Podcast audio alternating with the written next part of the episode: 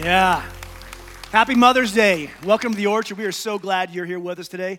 Two, thing, two parts of business, and then we'll, we'll get to what God has for us. First of all, we're starting a new sermon series next week. We are done with the book of John, and we're going to be diving into the book of Genesis and to see what God has for us for there. So we'll have, that'll be our new journey. Also, we have a new, a new thing we're starting. Um, it's for young professionals. I'm told to use that language young adults, young professionals. I don't, no one really knows what that means, but if you feel like you're young, if you're a young adult or a young professional, then you qualify. It's going to be on the 19th. It's a Thursday night here in the coffee shop. We're going to have dinner, community, worship, and word, but it's a place to gather together and, uh, and uh, hear, some, hear what God's doing uh, in us and through us and meet some new people. So that is called Rooted. It is Thursday the 19th. I want to see you there.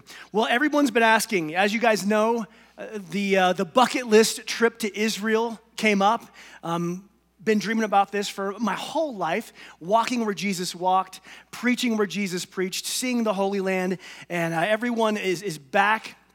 Um, and I'm just going to show you some pictures, okay? First of all, we have the Sermon on the Mount right there, and that's the Sea of Galilee down below. You've heard me talk about these places. And that, that um, power line, that's where Jesus, that's the power line Jesus actually touched while he preached. So, yeah, very, very special place. The next one is the Jordan River. And this is where so many from our group were baptized right there where Jesus himself was baptized. And finally, we have right here a picture of what they believe is the empty tomb that Jesus not only was put into, but then came out of. And the trip, I mean, talk about the depth and the richness to have it all come to life after reading about it and, and, and teaching about it for so long. The, there was only one problem I, I didn't go on the trip. I didn't, get, I didn't go. The week before, I had to cancel. You see, Amy had some, my wife, Amy, my dear wife, had growing pain in her side. And it could be anything. And the week of, it became so intense that she went to the doctor and they, he pushed on it, and it was so painful, she cried. And this is the woman who, you know, that, that's, that's a lot of pain, believe me. Um, they did a scan and told us there were seven tumors on her liver and that we needed another scan. Of course, you don't do that the next day. You, you get a wait on that one, right? And so they told us it would be a week out. And as the team to Israel was, was taking off, uh, we were awaiting results. And I just want to say this you know, of course, I, I, I want to see Israel and all that, but when I get to heaven, the first thing God's going to ask me isn't how I pastored this church. Because there's a covenant higher than that one, and that's how I love my wife. So I didn't miss Israel.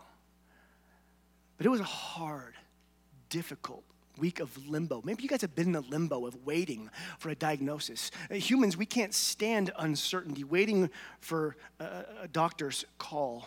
And today we're talking about circumstances that can come into your life and change everything in an instant. And some of you have faced this. We're also talking about other circumstances that can gradually decline and erode in our marriage or our character and impact our life. And right now, for anyone here in the room or anyone listening, wherever you are, you are likely in some situation, circumstances, that is, has an incredible burden on you. It could be a storm of life has, has hit you, and you are going through something excruciating, or you come out of a season of it. But as humans, we get this. We go through storms. We have these circumstances hit us. And this very week, I talked with a dear friend in the hospital who received a very um, a very sad diagnosis. I visited another friend who, despite struggling with depression and anxiety for decades, is pursuing treatment and finding no results still. Another is plagued by addiction. They just can't seem to get themselves out from under. And then talking to others who their power, their marriage in just the past weeks has, has imploded, and they're in the limbo of wondering, is this even going to work? You see, circumstances happen. And they bring us this burden, this stress. Circumstances, they bring us anxiety, they bring us fear. So the question is, what do we do with our lives when circumstances like that hit them? What do we do when the storm crashes against our life? How do we live a full life when a storm rips through and threatens your peace and your present and even your future? Like, how do you thrive? Because circumstances are going to happen. So, what do we do in them? That's what we're going to be looking at today. because Amy and I have had a real life laboratory of what that looks like the past couple of weeks. We know intimately what it looks like to, to cling to something in uncertainty and fear. We got to examine our faith. We got to examine our relationship with God and with each other in a new way when there, to, to see if we could find some peace within us when there was no peace around us. To do this, we're going to look at Acts 12. We're going to be looking at an enemy in life that has caused us a lot of trouble. I just want to tell you about in Acts 12, we encounter Peter, the disciple. He's older, he's wizened, he's the apostle. But in this, we're going to look at how he responds to fear because in Acts 12, 1 through 5, we find Peter and he's in jail. And not just in jail, he's heavily guarded, and it's the night before his trial. But this is no trial like Johnny Depp. No, no, there's no jury. There's none of that. There's no social media. The only person that matters is the ruler.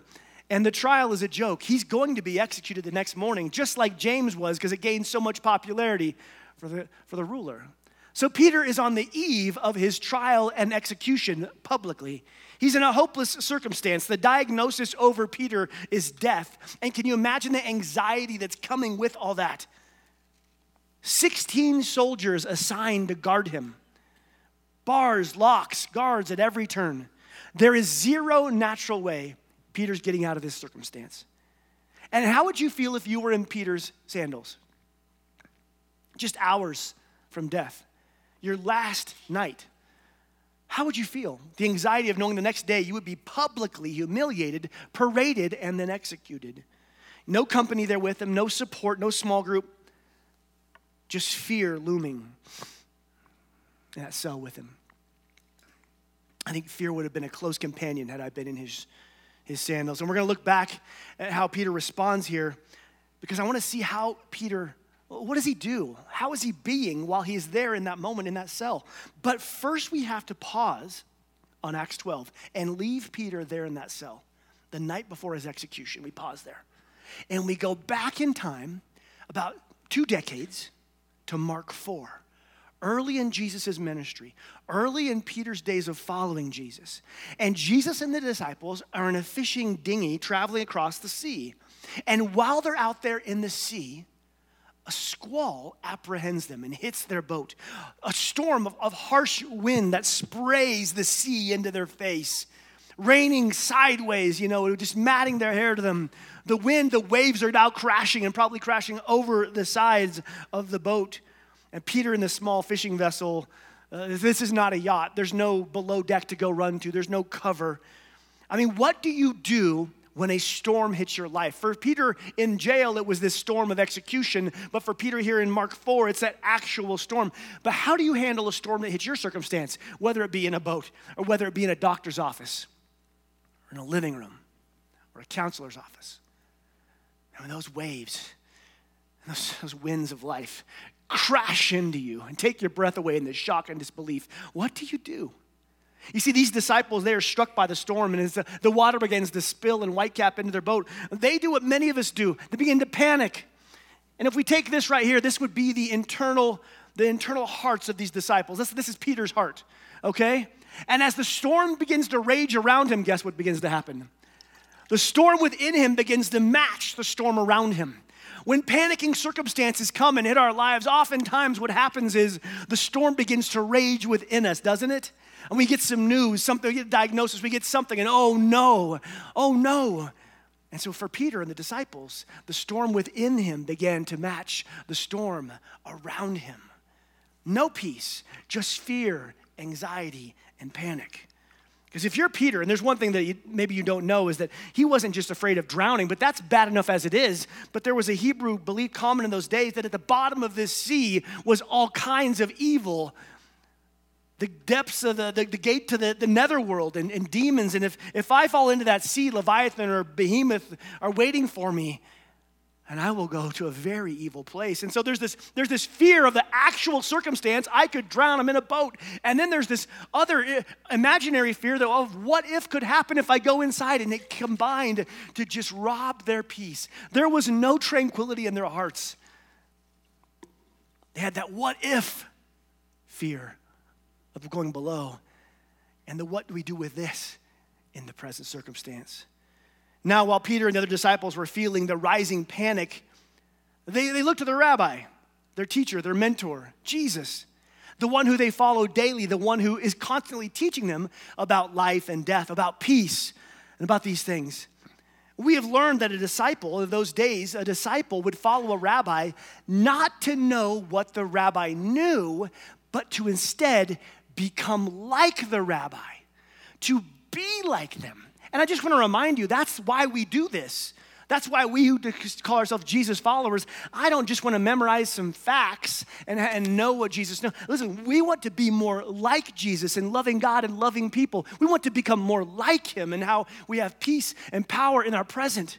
We want to become more like Jesus. That's what a disciple does. And so we have these young disciples caught in a storm that is threatening their life, and they're clinging to the sides with white knuckles. And because Peter looks to Jesus in all things, Peter, with his heart going panicked, he looks to Jesus, and guess where Jesus is? Jesus is in the bottom of the boat, asleep. Jesus' heart was completely at peace despite the storm that raged around him. He had peace within him. No matter what happened outside of him, within him was this peace. We have the disciples, they're all like this. Jesus, Jesus. Jesus is asleep. Yeah. So when they could take it no longer, when these disciples could handle it no longer, they wake Jesus up. Now, we don't know who exactly said this next verse, but just in my mind, I want to believe it's Peter. You know, he's always saying the wrong thing or saying the right thing. He's saying something, right? He's putting his foot in his mouth. He's like a lot of us in here. Um, he's the most animated, the most bold. And so somebody wakes up Jesus and it says, they woke him up and they cry out, Teacher, do you not care that we're about to die? The question is even interesting. Teacher, will you do a miracle? Will you help? Teacher, help. Jesus, help. Jesus, do something. No, do you even care that we're about to die? And like he's the, he's, you know, what? He's wiping, he was asleep. Do you even care that we're about do you even care we're about to die? Jesus wakes up and immediately he calms the storm. He makes the storm around them match the storm within him. Calm and peace. Winds cease. Rain stops. Choppy waves top the sea. But the disciples, you know, there's, they're in there, there's 12 of them. They're, they're clinging to the side. You know, there's always those two disciples who didn't get the memo. They didn't hear all the yelling. They didn't hear talking to Jesus because they're, and, and so everything gets calm and it's Andrew still yelling, ah! Andrew, yeah, what? Oh, it's calm. Oh, oh yeah. Like, you know, it was, it was that quick. It's that quick. I'm certain they were just in shock, in awe in that moment. But Jesus, still calm, still at peace, turns to them and asks an interesting question. He says, Why are you so full of fear? And I, doesn't Jesus just often just ask like the question? Like, well, Jesus, two seconds ago there was a huge storm You'd known that if you weren't asleep. Like, why are you so full of fear? It's an obvious answer. They were afraid because of their circumstances were in actual turmoil. The storm around them had hit their life. They were afraid because the actual circumstances and afraid of these what ifs. If I go down, does he even care if we die? Does he even care at all? He follows it with a second question, even deeper. Do you not have faith? Jesus draws a line between fear and faith and he asks them, Do you have faith? Now, what kind of faith is Jesus asking them about? This is important to see. This is very important to look at what kind of faith. Because he's not asking Peter, hey, hey, Peter, listen, you're an accomplished salesman, you're a fisherman. Don't you have faith in your ability to sail? I mean, you've been in a storm before. Peter, don't you have, a, don't you have faith in your ability to swim? Like, Peter, don't you have uh, faith in, in this, this, this hardy wood that this ship is built out of? He's not asking them if their faith is in their natural abilities or circumstances. He's asking them if their faith is in one thing, and that's Him.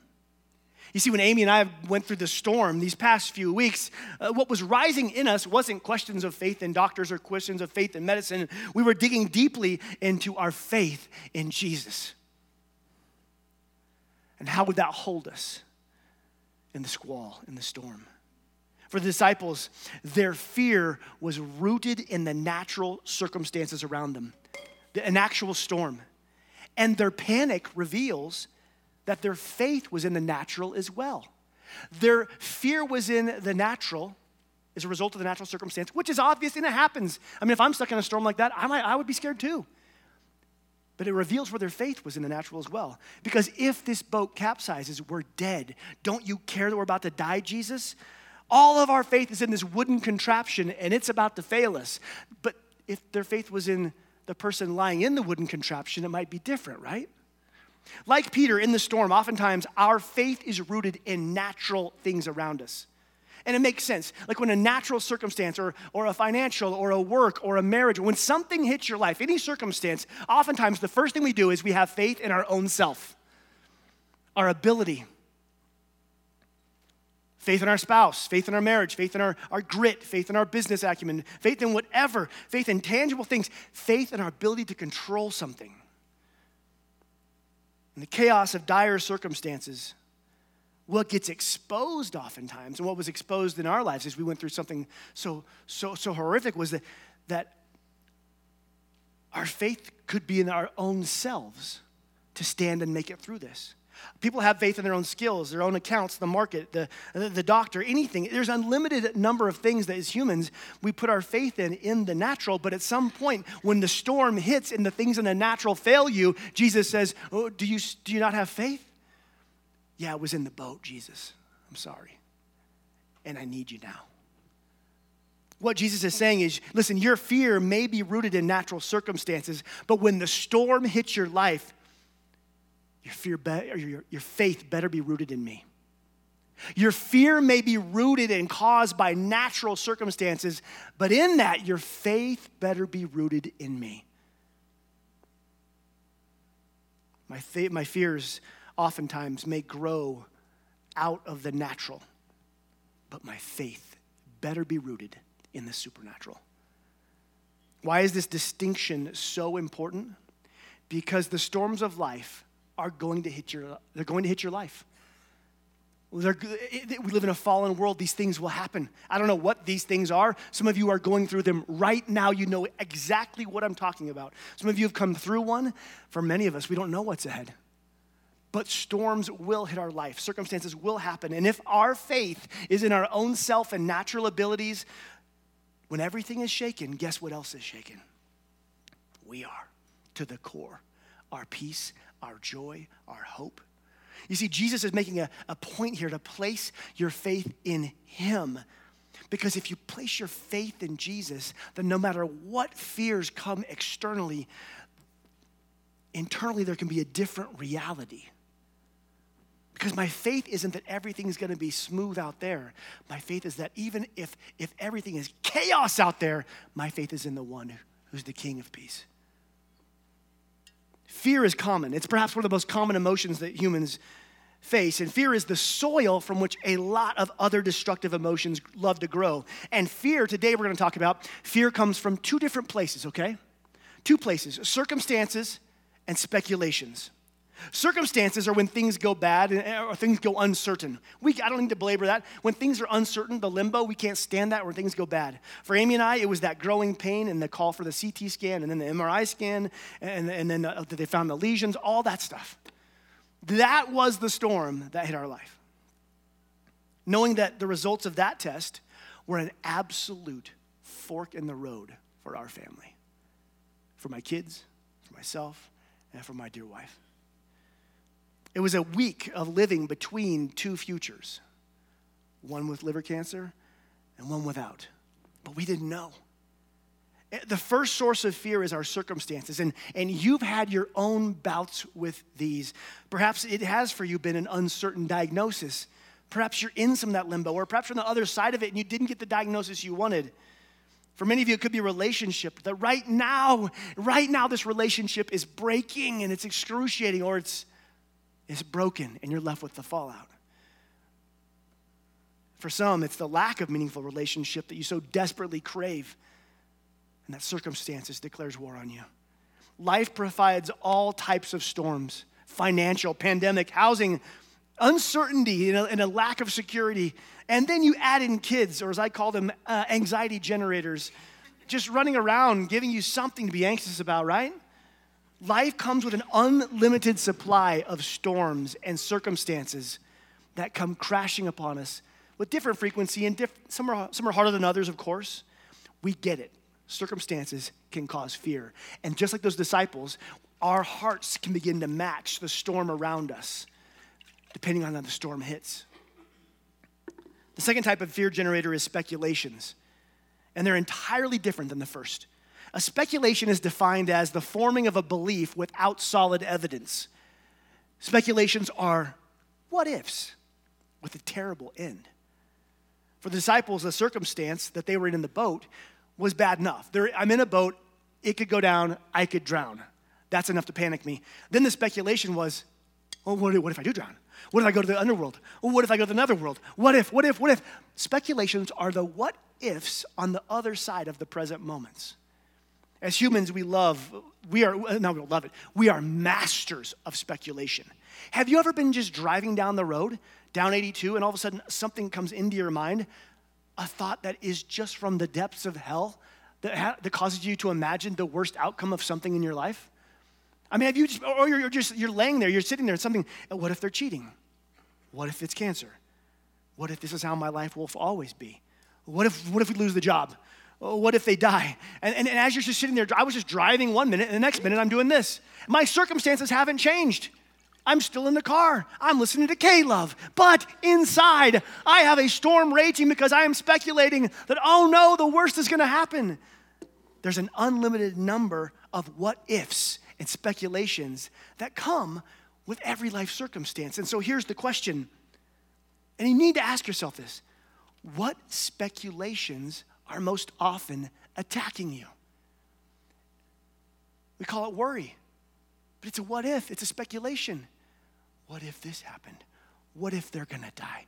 What if it happens in this way? And there you are, you're living emotionally in a reality that doesn't exist. But emotionally, it does exist for your heart when it comes to circumstances that you are facing right now, what are the speculations that you are indulging that are robbing you of peace? And here's the wild part. You can actually be in, you can, you could actually have pretty good, pretty good circumstances. You could, you can have a pretty good lack of storms in your life right now. There could be nothing crushing you or coming against you, but inside you could be like this because not of circumstances, but just because of speculation. Everything could be great out there, but in here, what if? What if? These things have, have, have terrified us and, and followed us. The circumstance is one thing, and then you add in the speculation, and oftentimes that compounds the anxiety and the depression. And here, here's why. When, when you begin to imagine those what if scenarios, those speculations, what are you actually facing? What are you actually facing when you imagine them? Nothing. Nothing. It is a fantasy that is meant to torment your mind and your heart. When you indulge a speculation, you're not facing an actual circumstance, you're facing an apparition of the future that isn't reality, a speculation. And we get, we get, we get scared. It robs, our, it robs our peace. It's just a what if. I'm being crushed by fear from a future that isn't even a reality. See, worry is being afraid of a future that, that doesn't exist. And we don't know if it will. We have no idea what the next moment holds, but we love to run out in front of it and imagine, oftentimes, well, the worst thing that could happen. Speculation is, is, is, a, speculation is a thief. It is an absolute thief. That you can have it, you can be in any moment of your life, and the speculation can come in and rob your peace and your joy. And so we have real circumstances and then speculations that causes fear. What's the first thing to do? In your heart and mind, the first thing to do is to separate them from each other. What is circumstance? What is real? What is speculation? You need to ask yourself, what am I facing that is the circumstance? And what am I indulging that's actually just the speculation? Because once you know the difference, then you can approach them each in a different way. And where there is speculation, the Bible actually tells us what to do with it. We're called to fight it. So you see, Paul in 2 Corinthians 10 is discussing this very thing. Paul's talking about, listen, and Paul knows, he, he's been through a lot. Paul knows we live in a fallen world, and, and, and, hard and tragic and bad things happen. God didn't promise this life would be puppies and rainbows. that's heaven. He, stuff happens here. We get that. And Paul knows that.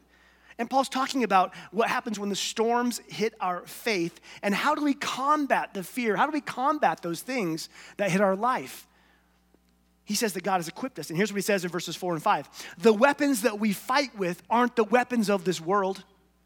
On the contrary, our weapons have divine power to demolish strongholds. We demolish speculations and arguments that keeps us from what? From knowing God. We take captive every thought and make it obedient to Christ. The word for speculation is logismos, and it, it, it, it's what goes through our mind. It's those what ifs. And Paul says here that these speculations are at war with our mind. And what do they do? He says they keep us from knowing God. Speculations pull you farther from God speculations, those indulging those negative thoughts in those, those moments, they actually weaken your faith, which is the very thing you need in the storm. So when you're in a circumstance, which is bad already, and then you're imagining these speculations and what ifs, you're weakening the very faith that you need to be fully present in the storm. Speculations, imagining bad outcomes, they, they shrink our faith and soon, what happens is we find ourselves fighting an imaginary scenario without God's peace and without God's present. It says we demolish speculations that keep us from knowing God and take every thought captive and make it obedient to Christ. First of all, what this means is if you're a follower of Jesus, that you are armed with something. You have something to fight with. You're not a victim, you're not helpless. But it's not a worldly weapon, it's a divine weapon, a weapon that demolishes. That doesn't sound very weak. He says it demolishes. It demolishes speculations. It destroys the what if. So when you're in a situation and the what ifs are, are popping up and robbing your peace and robbing your joy, you don't have to live that way. And the Bible calls you to not. The Bible says you are equipped in that moment to demolish the speculation. You are empowered in that moment to not go into the future that isn't real, to stay in the present. One way to fight them, them in the last part of the verse says, Take every thought captive and make it obedient to Jesus. A speculation is a fearful thought about the future when that hits you on the road or at bed or at your house, whenever that hits you, take it captive. Make it obedient. No, I'm not going to think about that. I'm not going to indulge that. A, speculation could be a lustful thought, a what if. Take it captive and make it obedient. A speculation could be an anger or revenge fantasy. You know, you're in the shower and you're arguing with your coworker and, and you say just the right thing and the shampoo bottles all clap, you know? That is a speculation. You're there in the shower just getting ready and you're like, oh, and I'm gonna tell them, and then I'm gonna, and then you go, well, I should probably I should probably go to work. Like, like you, you are living emotionally in a reality that, that doesn't exist. Take every thought captive. And for Amy and I, the time of limbo between when they said we found seven lesions in your liver and when the test results came back was the most excruciating, excruciating, and exhausting weeks of my life. A moment by moment battle because the speculation, we were just outside with the kids playing a game, and the speculation hit me just from nowhere a year from now, you'll be doing this alone. No, take it captive. I'm not gonna walk down that road. I'm not gonna go live in that reality. I'm gonna live in the present. And that was just one moment for me. You compound it by days and weeks, and it's exhausting. It's excruciating. And, and my wife and I were so honest with each other. Every night we would check, uh, we're talking during the day, but I would check in during the night. We would talk about how we're doing with, with our circumstances and our speculations because we understand, we understand the circumstances are a storm, and it's, it's causing us some unease. But we don't have to compound that with living in a reality. But what if? What if? What if? And, and, and our minds were constantly uh, being, we have to, to, to, fight. What does life look like three, three months from now, three years from now? We had to stop that. And my wife, Amy, is such a woman of amazing, strong character. and a faith unlike anything I have ever seen. Because the way she met the speculations just amazed me. Because she was hit with them too. Like she's living it. I'm, I'm here thinking like I'll be without her, but she's saying, I, I, I'll be without my kids and my husband. Like everyone will be without me. She landed on faith in the midst of a storm around her. She told me one night we were, we were sitting there talking, and she said, She said, trusting God doesn't mean I trust Him to heal me or get me through this alive. I don't just trust Him to heal me or just trust Him to get me through this alive. Trusting God means even if I don't get to kiss my babies and raise my children, trusting God actually means I believe He still has good things ahead for them. That even if I'm not here, I can have faith and trust God with my children. As a husband, that's a hard statement to hear. But it's one of the strongest, most beautiful things I'd ever heard in my life. Because oftentimes we just trust God to get us out of stuff. But there are times we have to trust God in things and through things. In the face of speculation of what if, what if, what if, you can land on faith and notice the faith my wife and I were standing on. The, uh, that's not cliche. I'm so sick of cliche Christianity. No one puts a bumper sticker on the car that says, even if I can't raise my children, I trust God has good things for them. No one, you know? Listen, what, we were, what, what she was saying wasn't shallow cliche, it was deep conviction. You don't just say those things, we landed on those things. what speculations most often grip your mind? What speculations does the enemy know that is just some favorite bait to put out there and you'll be five minutes on a drive in a different reality? Begin to recognize when those first start. Because here's the key you don't have to indulge them. In fact, the Bible asks you and tells you to demolish them. Because the reality is, when it comes to speculation, what, what does he say? Take every thought captive.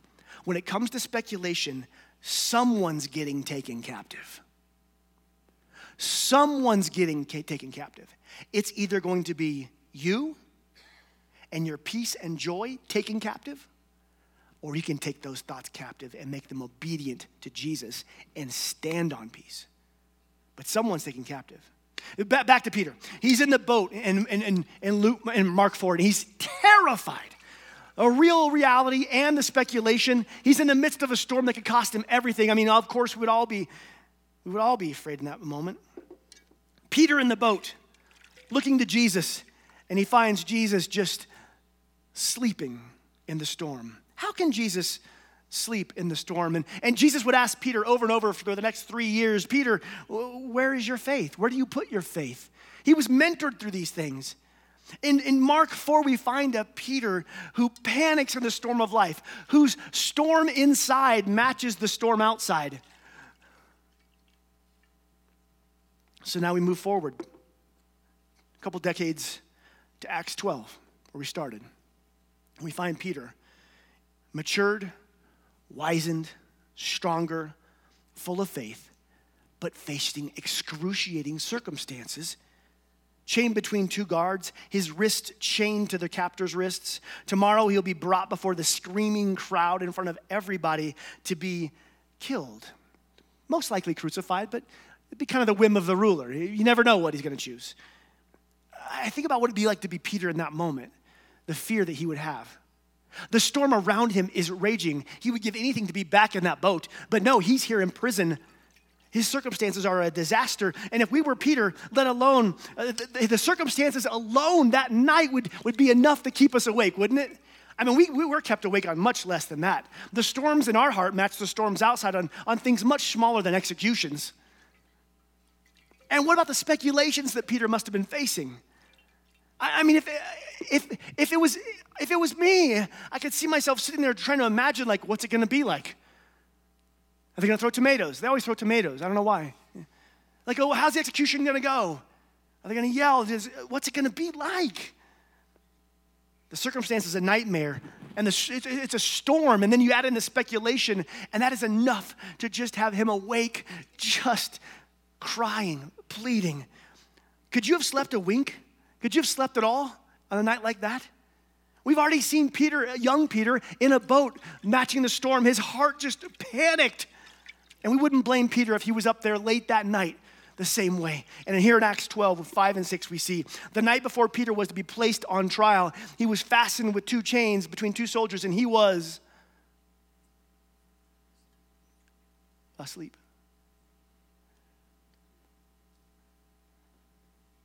When Peter was panicking in the, in the boat, when Peter was panicking in the boat, what was Jesus doing? Asleep. And here, years and later, trials later, storms later, Peter, when others would have been panicking, just like his Savior, he has peace. All hell is breaking loose outside of him, yet heaven is holding him inside. You see, Peter had seen his Savior sleep in the storm. Peter had watched Jesus have peace. Although he was, he was in hard situations and hard circumstances, he watched, he watched Jesus have peace all the way to the cross. He had seen heaven hold Jesus against all things. And he had followed Jesus, and he wanted to, he'd been as close as he could to Jesus, and he wanted to be like Jesus. And here we see him later in his life following Jesus for decades, and we see him with a peace that looks like Jesus. And Peter's not special, he's like you and me. Peter at peace in the storm. So, the, what, what circumstances are going through your life right now that are real and tangible, that are a storm? Where is it that something has come up against your finances, your family, yourself, your health, anything, and the winds and the waves are hitting it? Real circumstances raging against us. And the thought of, of sleeping in peace is foreign because you might not be sleeping well right now anyway. But God tells you and He calls you to a life that is rooted in faith despite the fear. What Peter shows us, what Jesus modeled for him, is available to you.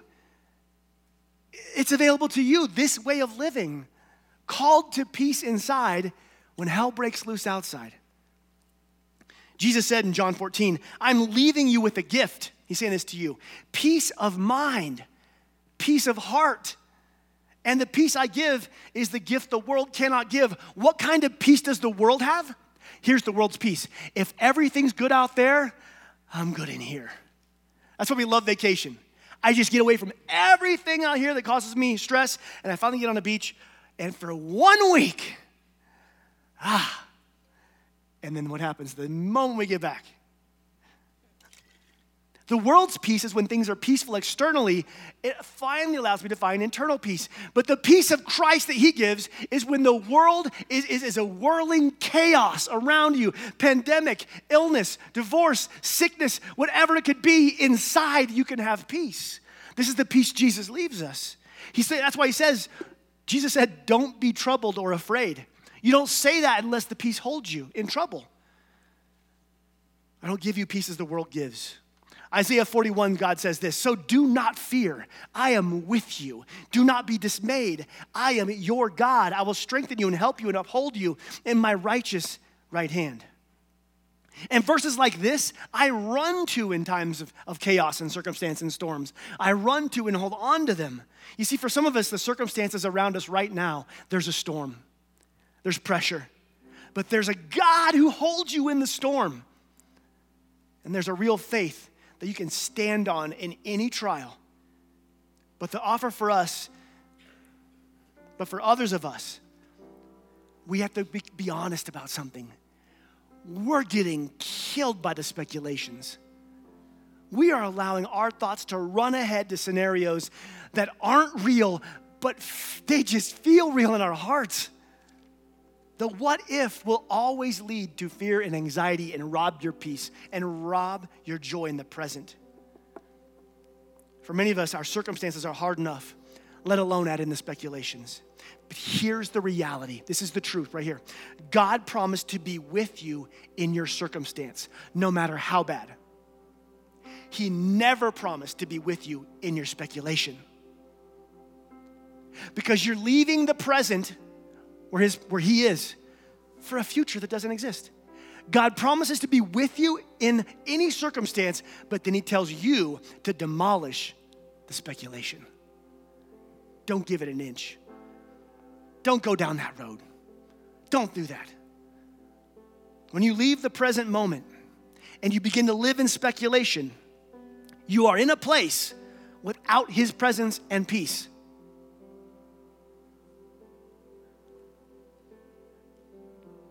Refuse to give in to the temptation to speculate. Refuse to indulge because you're entering into territory where you're unguarded, unequipped, and uncalled. When you follow Jesus, his spirit comes uh, alongside of you and fights with you. And here's what you do, Orchard. You're, you're, you're, in, you're in a habit of, of following these speculations. You, the first step is to begin to recognize them and then to stop them as soon as you can. No, no, no, no, I'm not gonna go on that. Rebuke it, refuse it, demolish it. You don't have to live that way. And then I always find some truth to run to. If I'm fighting a speculation, I have truth that I run to and stand on to strengthen my faith. I memorized this verse when I was 16 at Roaring Fork High School. And I, I, daily I prayed it sometimes. It says this You are the God of peace who gives peace at all times and in every circumstance. How, what times? All times. What circumstance? Every circumstance. I'll run to that. Or here's one Don't worry about anything. Instead, pray. Tell God what you need and thank Him for what He's done. Then you will experience God's peace, which exceeds anything we can understand. And guess what? His peace will guard your heart and mind as you live in Christ Jesus. Don't entertain speculations, demolish them because the next verse then gives you a filter. It says this So fix your thoughts on what is true, honorable, right, pure, lovely, and admirable. Think about things that are excellent and praiseworthy. That's your filter. If you're driving around or laying there and a thought comes in, if it's not true, don't indulge it. If it's not pure, don't follow it, don't entertain it. If it's imagining a life without my wife, or if it's imagining something about, if it's a, one of those speculations, I'm not gonna go there. I'm gonna live in the present moment where God's peace and strength hold me. Because that's all the strength I have. That's all the strength He's given me is in this moment. So Peter learned peace in the storm, and you can learn it as well. And for Amy and I, the storm hit, and it was it was bad enough the circumstance we fought the, the speculations. And so this was not a sermon I planned to preach, but because of all that has happened, of course I preach it. And, and I want to tell you this that Amy and I, um, did we walk it perfectly? No, but we fought through that for peace. I'm proud of my wife. I'm proud of, I'm proud of how our faith held us and how our God held us. And I'm relieved to be able to preach this message and tell you that, uh, that everything they found in her body is benign and that we'll be going tomorrow to figure out, well, what do we do? Yeah.